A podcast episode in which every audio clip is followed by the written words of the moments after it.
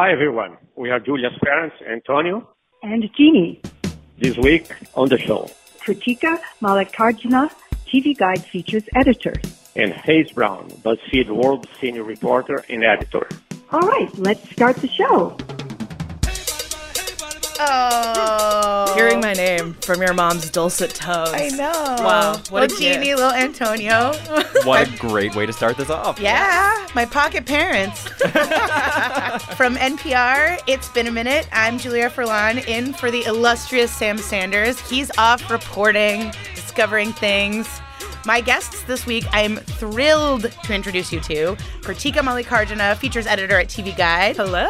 Hayes Brown, BuzzFeed World senior reporter and editor. Welcome. Hey, Julia. So, as you know, every week we start the show with a song. This song is a song called Yo Soy Boricua, Pa Que Tu Lo Sepas. Hey, hey, hey, hey. You may have heard this song a lot this week being played by protesters in Puerto Rico as well as in the larger diaspora. And those protests against the governor in response to a scandal that was involving sexist and homophobic text messages, they worked. He resigned on Wednesday. And this song is sort of an anthem that's chanted a lot in these moments. And honestly, it looked like a World Cup win almost at the end. Yeah, Yes. I honestly was like, for a one quick second on Twitter, I saw a photo and I didn't read the actual text, and I was like, "Is it Carnival? Did I miss it?" And I was like looking through the actual pictures. I was like, "No, no, no, these are protest signs. Oh, this is happening in BR. Okay, right. okay, got it." exactly, Exactly. But I, I will say, I love that protest energy. Yeah, big Right? protest energy. And this song is actually from 1995. It's an artist named Taino. And the video, I highly recommend everyone look it up. It is a, a- an artifact of 90s magic. We've got like rib isolation. Oh my gosh. Wow. We've got like a baggy, uh, like a sort of baggy hat, like a Like a baggy puffy- Kangol almost? Yeah, Oh, it's it's yikes. really Yes. it's it's fantastic. It's a really I can like almost see like the neon reds and yellows in my head just Yeah. from the music.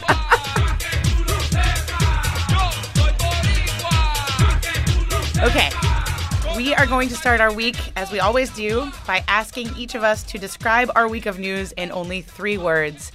Hayes, Yes. you are up first. Alrighty. What are your three words? Okay, my three words this week are read the report.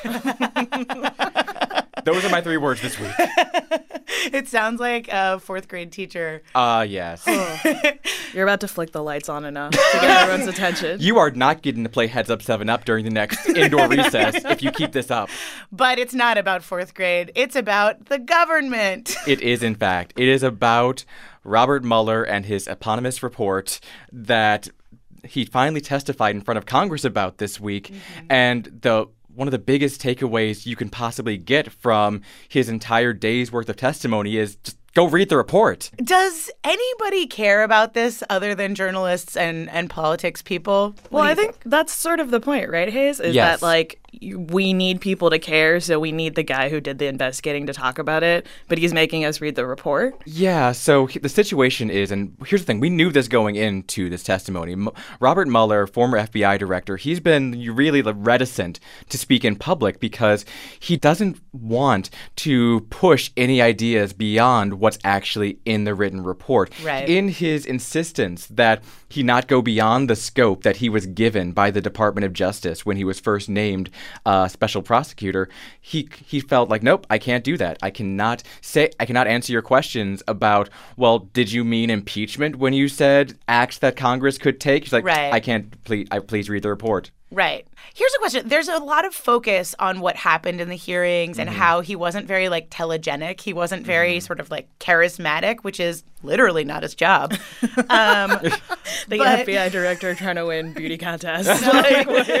but I mean, there wasn't a ton of focus on the actual thing that happened, which is that our elections were meddled with and Right. that our, you know, I don't know, democratic processes is in the balance. Yes. Why aren't people talking about that more? because I think um, it seemed like the Democrats weren't really thinking about an overarching narrative. They got a few good sound bites out of him, but there was no real connection for people who might have been watching the whole way through or even just tuning in as to what the bigger picture actually was Yeah. with the whole report. Meanwhile, on the Republican side of things, their focus was on the sort of meta narrative, which is that, you know, there was an unfair investigation, uh, Trump is unfairly targeted in, in this. Some to be fair, some Congress people had really good, sharp lines of questioning. But if you want good questioning, one of the last places on earth you want to go is the U.S. Congress. Well, what are what is Congress doing about it? Like outside of this hearing? So, outside of this hearing, so there has been a push, especially among Democrats, to beef up election security even more, to make it mandatory to especially have paper ballots so that you can audit an election, go back and say, okay, this is what the electronic votes say. Does it match up to what's on paper?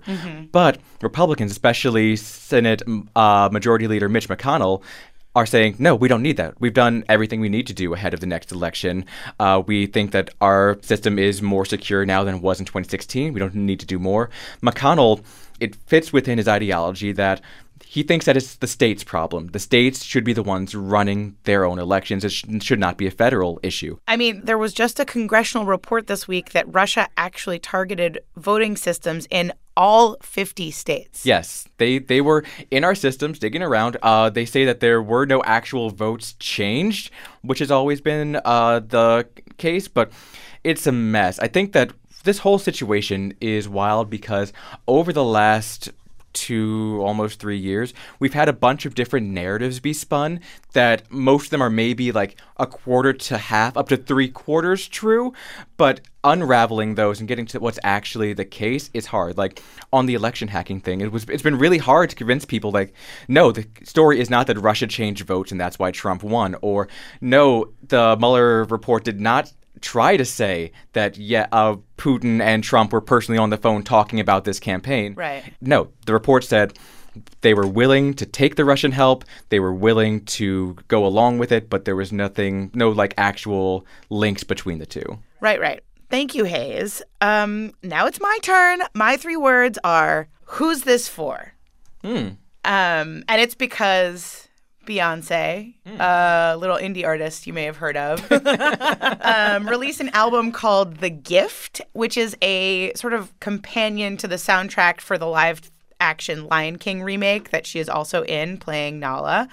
Um, I was a huge Lion King fan Who wasn't? growing right? up. It was a big deal for me. So I, I haven't seen the movie yet, but The Gift I've listened to. Um, and there's a lot of back and forth about this one particular song on the album and who's it for. Uh, let's hear it, a little bit of it. Like a trophy when Naomi's walking. She need an Oscar for that pretty dark skin. Pretty like Lupita when the camera's closing. Drip broke the levee when my Kelly's rolling. The song is called Brown Skin Girl, and I have been listening to it on repeat, no joke, for several days. Um, and it shouts out Lupita Nyong'o and Kelly Rowland, basically all dark-skinned black women. But there was some sort of back and forth uh, where light-skinned and non-black women of color were sort of saying that the song was for them. Huh. Critiquing Say more? What? Um, yeah. I mean, it's basically there's like there's like a visceral sort of tug of war about who gets who gets this Beyonce song. Okay. Ma'am, it's not even a question. She says it in the song. Guys, it's in the text. like This is not the Mueller report, people. yeah, this is not color report. I uh, also like don't understand why people need to claim things like that. Like I love Beyonce, I love all, her all of her visual albums, but like yes, of course I understand that I'm secondary to the people that she actually wants to talk to, and I'm okay with that. I mean, I think that it comes back to representation and how we need to focus on the people who need representation most mm-hmm. as often as possible. And dark skinned women of color are the people who need the most representation because they are the least represented in our media culture and in general. And we also get paid less to deal with your stuff. Yeah, with all of the Myriad stuff. The myriad Out stuff. them and fall in love with you in all of your glory. Your skin is not only dark, it shines and it tells your story.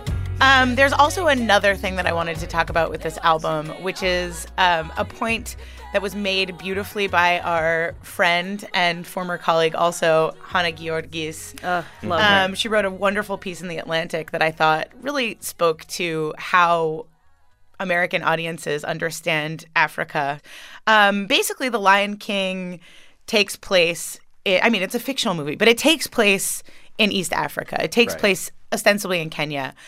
And Beyonce on The Gift collaborated with all of these artists and really like uplifted a lot of different styles coming out of uh, Africa. But all of the artists that she collaborated with are from West Africa or South Africa. And I think that it is worthy of us a moment of critique, a moment of thinking about Beyonce in a slightly more complicated way. Like, what are the choices that she's making here when the movie is entirely sourced from and and using lots of references to East Africa, but the music is not at all. So, I mean, one of the things that I think is fascinating when you think about Pan Africanism is like people don't really think about the regions of Africa when they say that. Like, if you're going to call something like Pan Asian and it's just East Asia, you're going to get called out for that. Right. So, I, I, I don't see why it's so hard to have that same concept when it comes to the continent of Africa. Right, exactly. Okay, Kritika, you are up. What are your three words? My three words this week are redefining modern mythology. Ooh. Well, sort of. We're talking about superheroes, gang. Hey, I don't care about superheroes. I super do. Don't worry. I'm on this one, I know, I planned this. oh man Whew. this is a all right rough crowd 50-50 here um, so i'm sure as half of this room knows uh, san diego comic-con was last weekend and a ton of news came out of what is basically the entertainment industry's like biggest industry event at this point. Um, and Marvel's Phase 4 is insane. Like, the movies are all wild. They're introducing new teams that we haven't seen before. And, like, the big team up that's coming out is um, The Eternals, which is directed by Chloe Zhao, who is a Chinese American director who has done, like, beautiful indie dramas in the past basically Wow. as another like sort of Right. Marvel like picking up an auteur and mm-hmm. unleashing them on a huge big budget movie kind of thing. But the Eternals is amazing because the cast is like It's so stacked. it's insane. Like Angelina Jolie, Salma Hayek next to Kumail Nanjiani. right. So basically, a bunch of s- new superhero movies, many of them with non-white people. Yes, and I think the thing that Marvel has always been smart about is they know that they can't put out the same dramatic arc over and over and over again. But I, I it's it's really interesting to me because like Marvel is doing all these like massive pushes with diversity, and they're doing it in a way that's sort of natural. Like these stories are not being written by white people featuring brown faces. Right. They're hiring the behind the scenes talent to push it forward, which is why they're having huge successes with, you know, like movies like Black Panther. Which I saw and loved. Yeah, Right. agree. That's a superhero movie for people who don't know anything about superheroes. Yeah. And like it's also a superhero movie for people who know everything about superheroes. Mm-hmm. Marvel's really good at that. And like the thing I think I've been seeing a lot in the entertainment sphere is like is all this franchise building and empire building like gobbling up all of the decent minority talent. Like are Right. we are we buying into this like big commercial global franchise because we want that money and we want that fame and we want that power at the cost of telling original stories.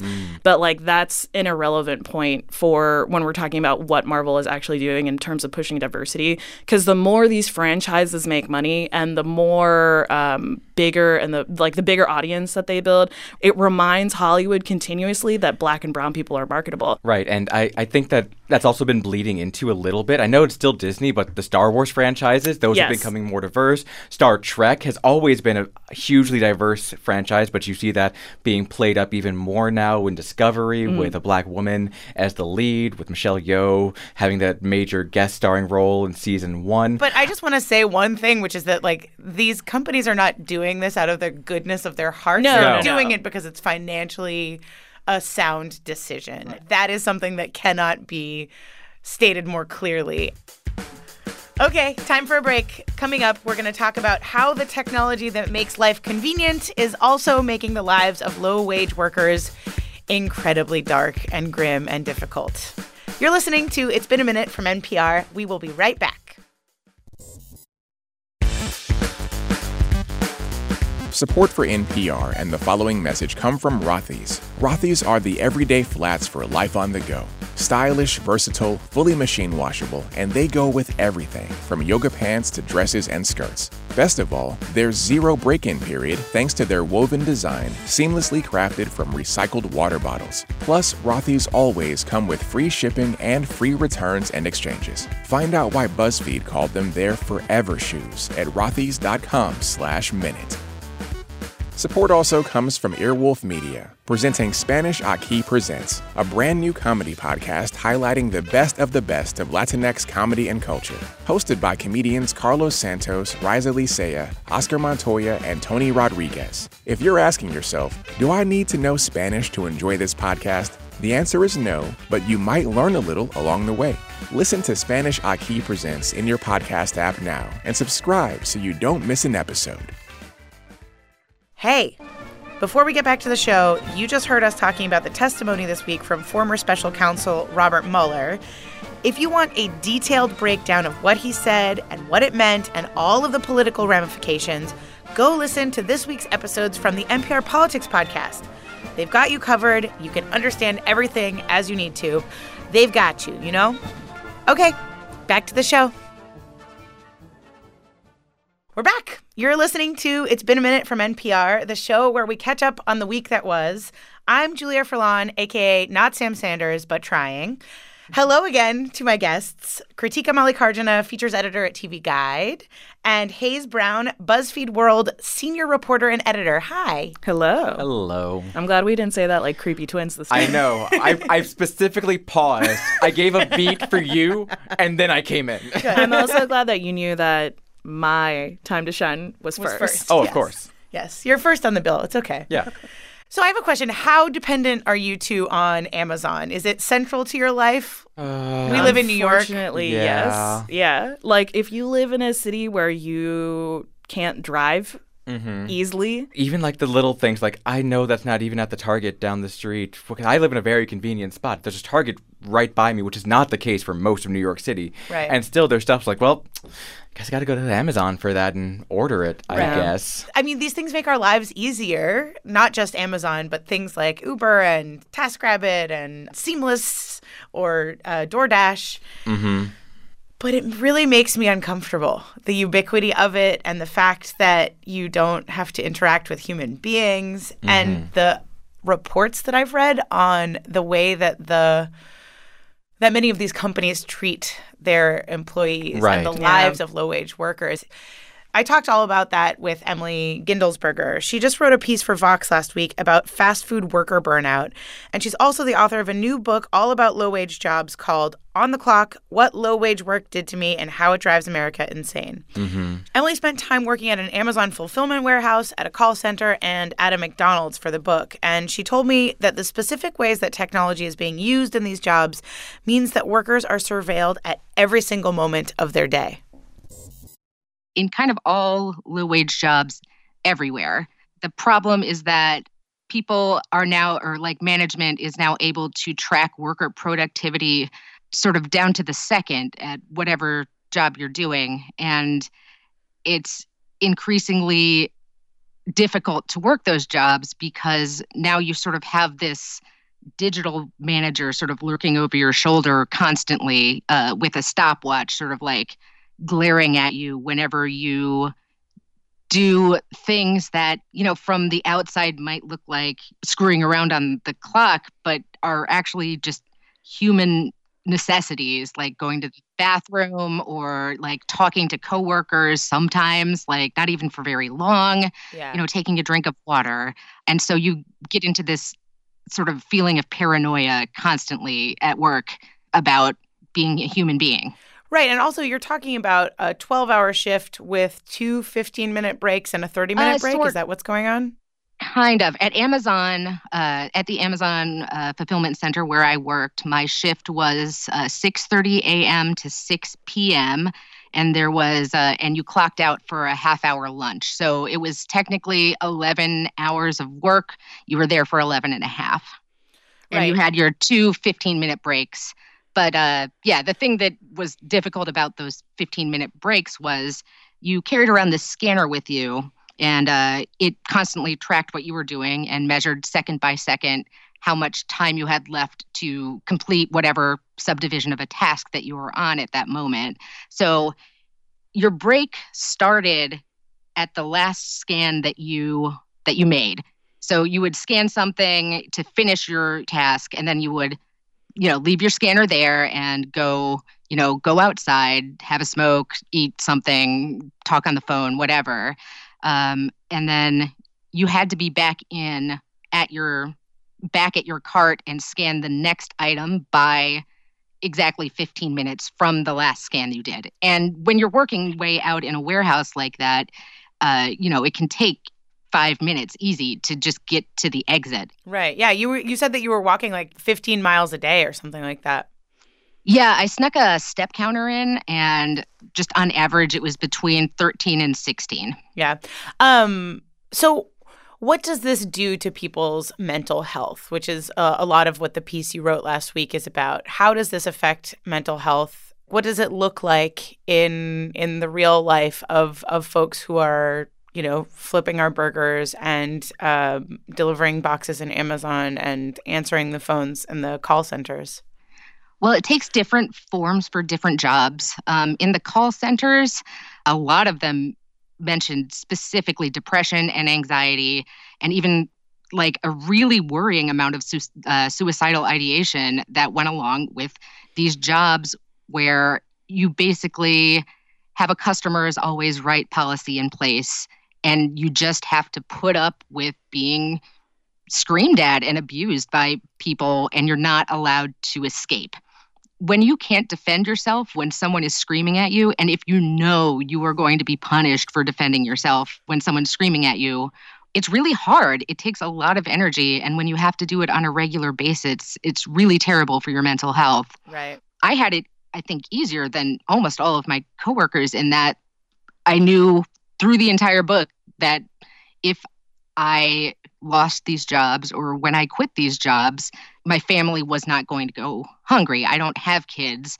Right. And I always had that in the back of my mind. I had this like red button that I could push to, if something got real bad, I could get away without any consequences. Right. And most people who are in that situation, most of your colleagues in those moments at those jobs were, did not have that privilege, did not have, yeah. Um, they were, they're trying to feed their family, they're trying to keep things afloat. It's, it's a grim reality. It feels really dark. Um, we've seen some workers go on strike. We've seen workers make efforts to unionize. There's an ongoing fight for a $15 minimum wage, at least in um, in low wage work that's not gig economy based. Do you think things are going to get better for low wage workers in America, Emily? I am surprisingly optimistic after writing this whole book in that I feel like there's sort of been a tipping point and it's been just in the past couple years about workers suddenly sort of realizing that this system is not serving them anymore that this system is not what we are told it is that it's this american dream ideal of if you work hard if you do your best if you make yourself indispensable they'll you'll be taken care of. You know the, the companies will you know provide for you and reward you for your hard work. Um, and it really isn't like that anymore. And i think people are s- sort of starting to be cognizant that it's all the same fight. Right. And that's something if that's something that all workers across the political spectrum can agree with then that's a really formidable political bloc Right. It feels like a movement for humanity and, and empathy yeah. in the larger sense of the word, where workers are basically saying, you know, please stop doing this inhumane stuff to us. And, well, I guess a lot remains to be seen. Um, Emily Guendelsberger, thank you so much for talking to me. I really appreciate it. Hey, thanks for having me on.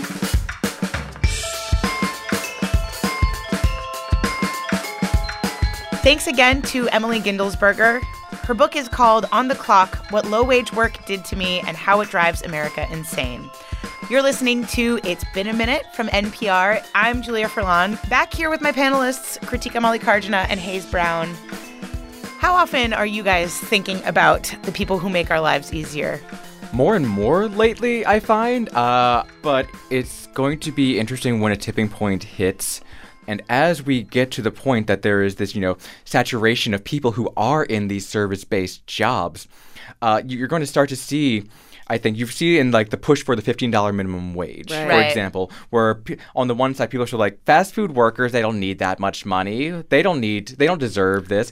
But I think when you get to the point that literally like everyone knows someone, no matter their level of education, who has had to put themselves through this, that's going to be a real tipping point in terms of trying to Right. push forward more reforms so that the actual workers are getting more of the money as opposed to the corporations themselves. I also think that's going to happen more quickly than it ever has in the past mm. because now we live in an era where we can stream everything. Yeah. Like companies get away with a lot, but they are held accountable more quickly. Yeah. You know?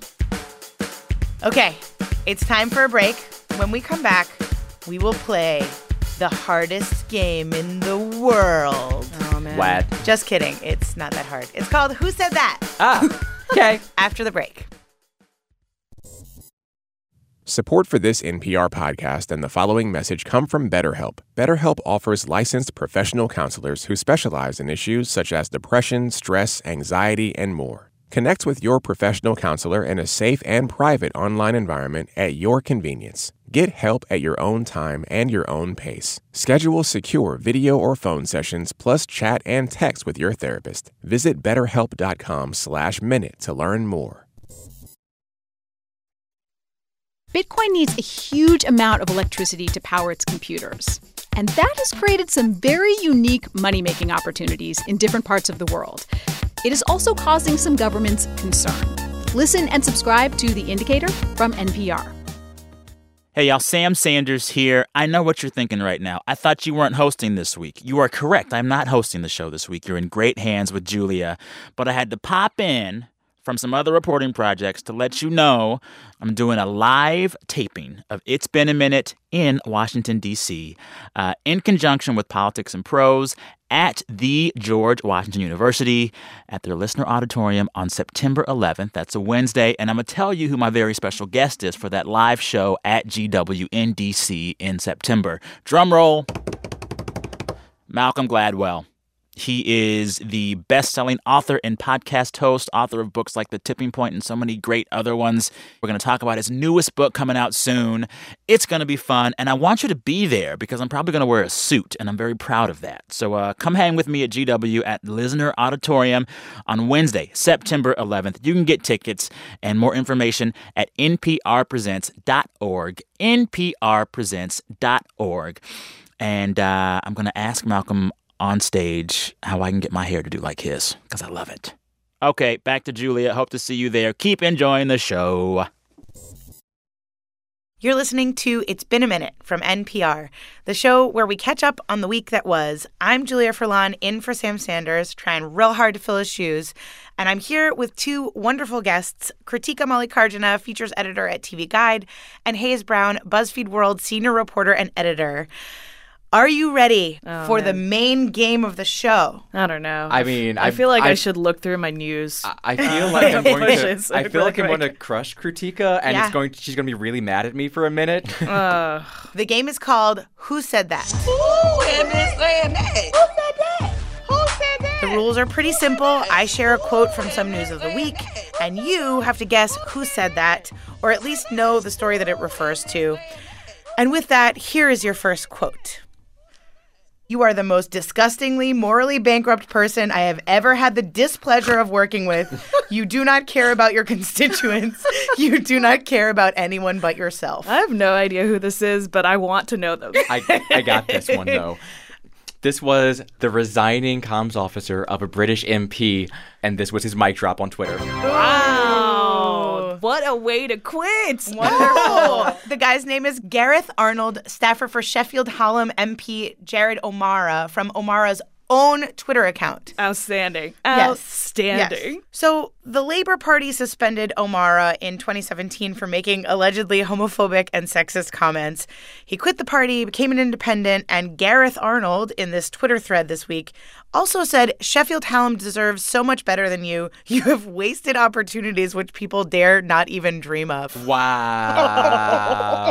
Wow. Okay, well we've got one one point for Hayes, zero for Kritika, but This is gonna be a rough game. For uh, I know. Okay, are you ready? yeah. Question two. The quote is I don't feel comfortable buying clothes from a company that thinks I shouldn't be the size that I am. Oh. Ooh. Ooh. Oh, I'm so glad I stumped you. This was mine.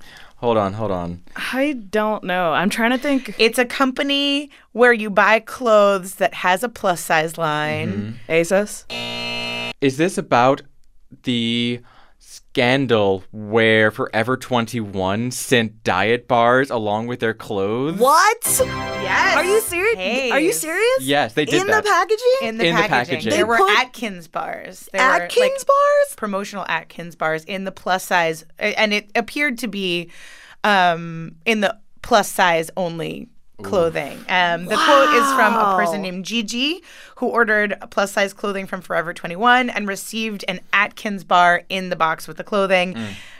Gigi was not alone. Multiple women who had ordered plus size clothing received the same thing. Wow. I can't say anything I want to say on NPR. Yeah. Great. Oh gosh. So, um, Forever 21 apologized for sending the diet bars to the women, and they said, from time to time, Forever 21 surprises our customers with free test products from third parties in their e commerce orders. The freebie items in question were included in all online orders across all sizes and categories for a limited time and have since been removed. This was an oversight on our part, and we sincerely apologize for any offense this may have caused our customers, as this was not our intention in any way. So, I mean, Just Lean in for, for your punishment, Forever 21. Okay, my hey, so we've got two. Uh, this last one is for it's from a my Twitter. points. The quote is Okay. me. No, Is it, is it going to be an easy layup for me? it's. I think it's. It's. It, it might be. You might get it. Wow, the confidence. so okay, that senator whose name I have forgotten is now himself dead, and I am very much alive. Nancy Pelosi. Oh. Kritika. No. That was Justice Ruth Bader Ginsburg, Yes. RBG. Yes. Even yes, better. Yes. RBG, Ruth Bader Ginsburg, was throwing some shade at naysayers who doubted her longevity. Um, like late Kentucky Senator Republican Jim Bunning, who said in 2009 that she would die from the pancreatic cancer that she was diagnosed with.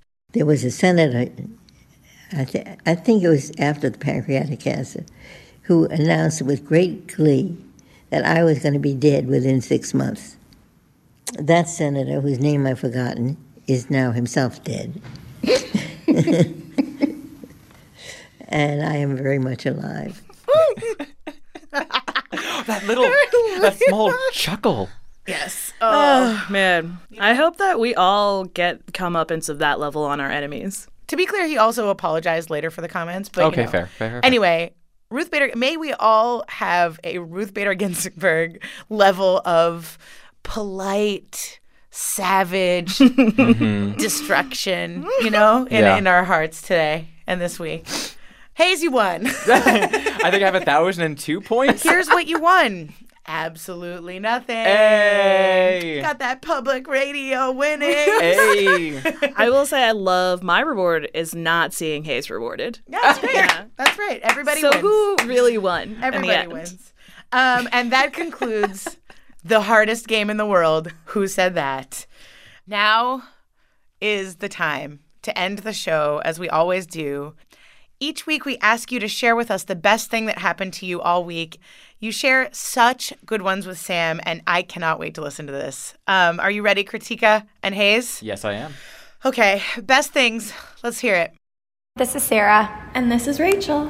One year ago, we called you to let you know that the best part about our week was that we moved to New York City. Currently, we're hiding out in our hallway from the mouse in our apartment. Despite the mouse, we've re signed our lease and are excited to continue to call ourselves New Yorkers. Have a great week. Bye. This is Mark in Milwaukee, Wisconsin.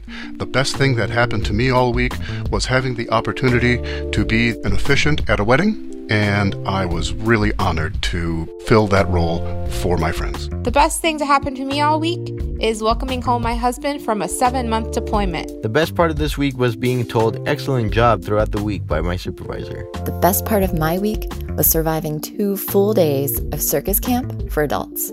It was challenging and exhausting and totally worth it. This is Jessie from Chicago, and the best thing that happened to me all week is I took a weekend trip to New Orleans uh, to visit my best friend and also to propose to my boyfriend who said yes. Uh, so I guess now he's my fiance. My name's Laura, and I live in New Hampshire. The best thing that happened to me this week is that after over two and a half years as a family, I finally have adopted both of my children. My daughter just turned seven, and my son just turned three. January of this year, I adopted my daughter, and last Friday, July 19th, I adopted my son. I'm a single parent, and my daughter calls us a triangle family. I love that because the triangle is structurally the strongest shape. Thanks for letting me share this great news, and thanks for your show. Oh, that wasn't fair to end on that one. Yeah. Oh no. I feel uplifted and overwhelmed. um, I say with tears in my voice, thank you to those listeners Sarah and Rachel, Mark, Katie, Maria, Jesse, congrats on your engagement, and Laura, congrats on your triangle family. and thank you to all the listeners who share their best things with us this week. We do listen to them all, even if we can't include them here on the show. Thank you again to my guests, my triangle family for this for this recording session. Structurally the strongest shape for We- audio. The three of us. Yes, Yes. exactly. Um, Kritika Mallikarjuna, features editor at TV Guide. Hayes Brown, BuzzFeed World senior reporter and editor. We're going out on the triumphant song Yo Soy Boricua Pa Que Tu Lo Sepas, and I encourage you all to do a little electric slide with your people this weekend. You know, just do it. Why not? Why not? Community. Yes. It's Been a Minute was produced this week by Brent Baughman and Anjuli Sastry with help from Sophia Boyd. Our editors are Jordana Hochman and Alex McCall. Our director of programming is Steve Nelson. And our big boss, the senior vice president of programming at NPR, is Anya Grundmann. Okay, until next time, my friends, thank you so much for listening. I'm Julia Furlan. Be nice to yourself. Bye.